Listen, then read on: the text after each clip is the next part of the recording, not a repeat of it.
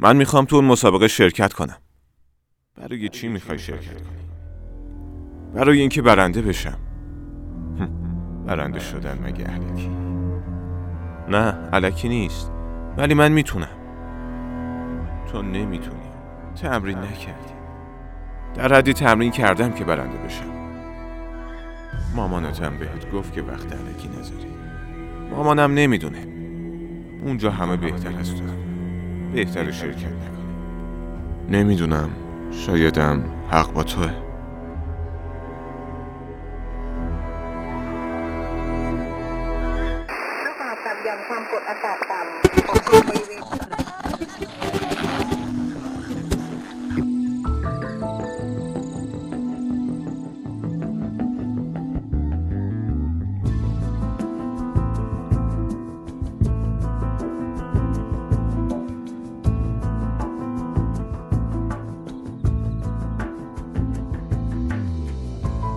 خدمت خانم دکتر مهدیه اسدی مقدم روانشناس بالینی هستیم همیشه میگن نقد باعث میشه که شخص پیشرفت بکنه مرز بین خود سرزنشی و خود انتقادی چیه؟ در علم روانشناسی سرزنش کردن یک مکانیسم دفاعی محسوب میشه. یعنی افرادی که دوچار خود سرزنشی میشن در حقیقت وارد یک سیستم دفاعی میشن که باید اول از همه علت او رو در خودشون جویا بشن. ببینن آیا می‌خوان ایرادی رو در خود برطرف بکنن یا دارن دامن می‌زنن به یک حس درونی مثل استرس مثل استراب و تنش هایی که می‌تونه از تله های روانی ما آمده باشه بیرون. ممکنه که در سن کودکی من به عنوان یک فرد دچار تله بیارزشی یا تله سرزنش شده باشم. کودکانی که والدین بسیار انتقادگری دارند. کودکانی که والدینی دارند که بسیار اینها خودشیفته هستند. همیشه دنبال کمال هستند دنبال رشد هستند. غالبا این افراد در زندگی بزرگسالیشون در نقش بالغ یا والد دچار تله سرزنش و خود انتقادی دائمی میشن. اینکه من هیچ وقت خوب نیستم یا شاید من این کار خوب انجام ندادم و دائما این سوالات در ذهن اون فرد ایجاد میشه و متاسفانه دیگه این نمی‌تونه برای او رشد و ترقی رو همراه داشته باشه. پس مهم اینه که ما از چه منظری داریم به این موضوع نگاه می‌کنیم. آیا این انتقادی که من به شخص خودم دارم برای ساختنم که پس باید برم معایبم رو در بیارم. یا اینکه این داره ناشی از احساسات درونی من مثل استراب و استرس و تنش های روحی من میشه. این حتما باید مورد بررسی قرار بگیره.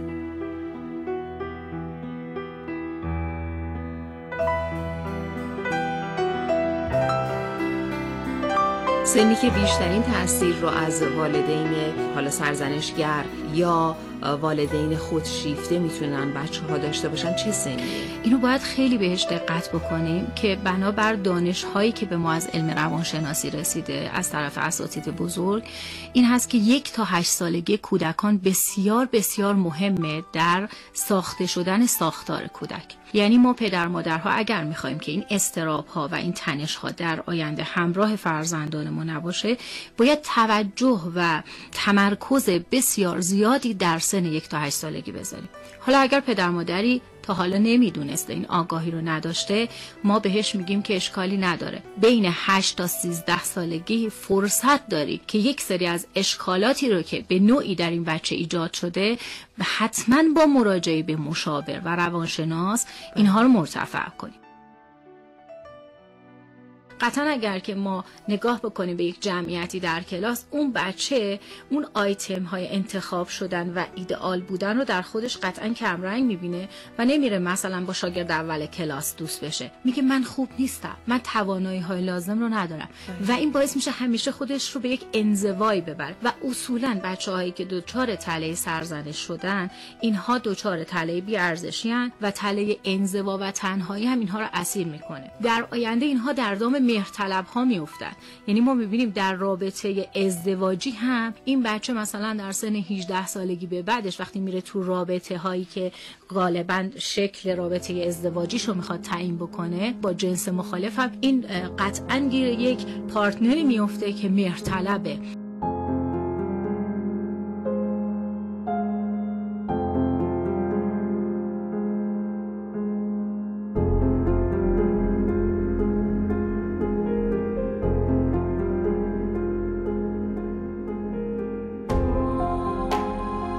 چند دفعه باید یه چیزو بهت بگم.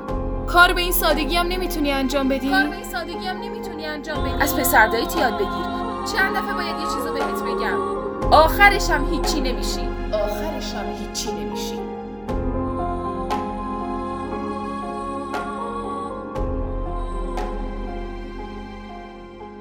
حالا خود سرزنشی آسیب هایی هم قطعا به دنبال داره. این آسیب ها در زمینه فردی چگونه است؟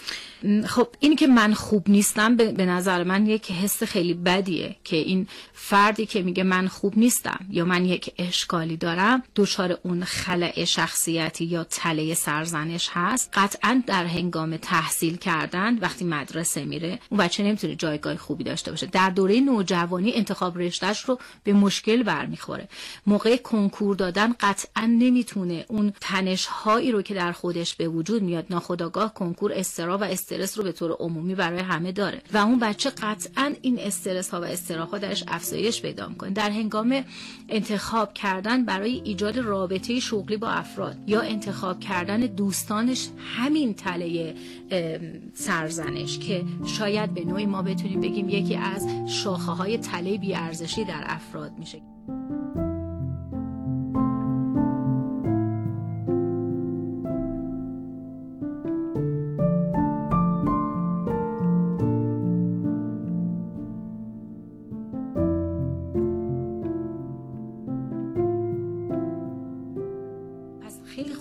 یادمون باشه. اگه من دوچار این هستم که میگم من خوب نیستم. من کارا رو خراب می‌کنم. من همه چی رو فراموش می‌کنم. برم علت رو پیدا کنم. در دوره دبستان و راهنمایی شاید خیلی تأثیرش رو ما به وضوح نبینیم. ولی این تو لایه های پنهان ما داره به وجود میاد. بله. این همینطور در انبار سایه ها همراه ماه و بعد وقتی من وارد رابطه با یک دوستی میشم در سن دبیرستان اختلاف نظر بالا می‌گیره و اشتباهات بچه ها دامنشون رو می‌گیره والدین میان وسط.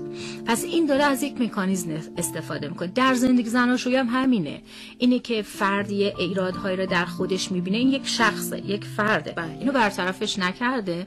اومده از مکانیزم سرزنشی بر طرف مقابل استفاده می‌کنه. تو اینطوری هستی که فکر می‌کنی. راه درمانی هم داره خود سرزنشی. ببینید ما در همه تله ها میگیم. ما میگیم اولین راه درمان آگاهیه. یعنی برمیگردیم. پس آگاهی رساندن اولین راهه. و بعد تمرین و تمرکز و تفکر. من والد نشستم پای رادیو و آگاه شدم. یه کمی وقت بذارم برش آیا چنینه؟ آیا اینطوریه؟ آیا در کودک من هست؟ آیا در من هست؟ و بعد تمرکز کنم روی این بحث و تدبر رو تمرین کنم. برم راجبش دو تا مقاله بخونم. یه کمی صحبت کنم. اگر می‌بینم که این مسئله حاد در خانواده من داره همینجور تکرار میشه حتما پیش مشاور برم. بله. و بعد اون به من تمریناتی رو بده که من بتونم با خود واقعی خودم روبرو بشم و اینو مرتفع بکنم. خانم دکتر می‌تونیم به عنوان کلام آخر و راهنمایی خیلی فوری به دوستان بگیم که بررسی لحظه هر فرد از درون خودش می‌تونه راهگشا باشه. یه وقتایی که با من صحبت میشه میگن خانم دکتر شاهی میگید شاد باشید حالتون رو خوب کنید. ما انقدر مشکلات داریم چطوری حالمون رو خوب کنیم؟ وقتی ما به درون خودمون سفر داشته باشیم قطعا با خود واقعیمون روبرو میشیم و این خود واقعی با ما خیلی حرفا داره که ما در ازدهام و سرعت زندگی ازش قافل شدیم. یه سکوتی برای خودمون در طول روز اگر ایجاد کنیم حداقل 10 تا 20 دقیقه فکر می‌کنم خیلی از این تله ها رو خودمون شناسایی کنیم.